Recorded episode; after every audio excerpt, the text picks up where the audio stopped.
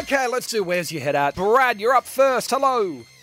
How you going, guys? Just want to say, firstly, I love the show. It's the best show. Thank I you, don't Brad. understand It is. how anyone could listen to anything else.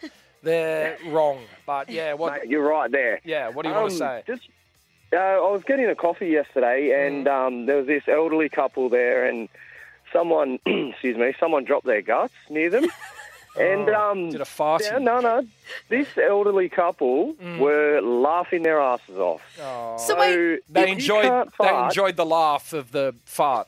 Yeah, if you can't fart in a relationship and giggle about it, Mm. then you don't need to be in that relationship because they're funny as hell. okay, hang on. So one of them farted, or someone farted near them, and they laughed about it. Someone farted near him and they just started going. They lost control. I look, I get at that age you probably fart in front of each other, but I, I reckon for the first 10 years of a relationship, uh, there should be no farting. Oh, ridiculous! 15 years, even maybe. 15 years of no farting. You're going to give that woman IBS, man. She's going to be holding everything in. It's very unhealthy. I The, the think- methane is supposed to be out, not in. I think until you don't find them attractive anymore. When you give up, then you can Yeah. just fart like a queen. Thanks for your call, Brad. All good, guys. Have a great day.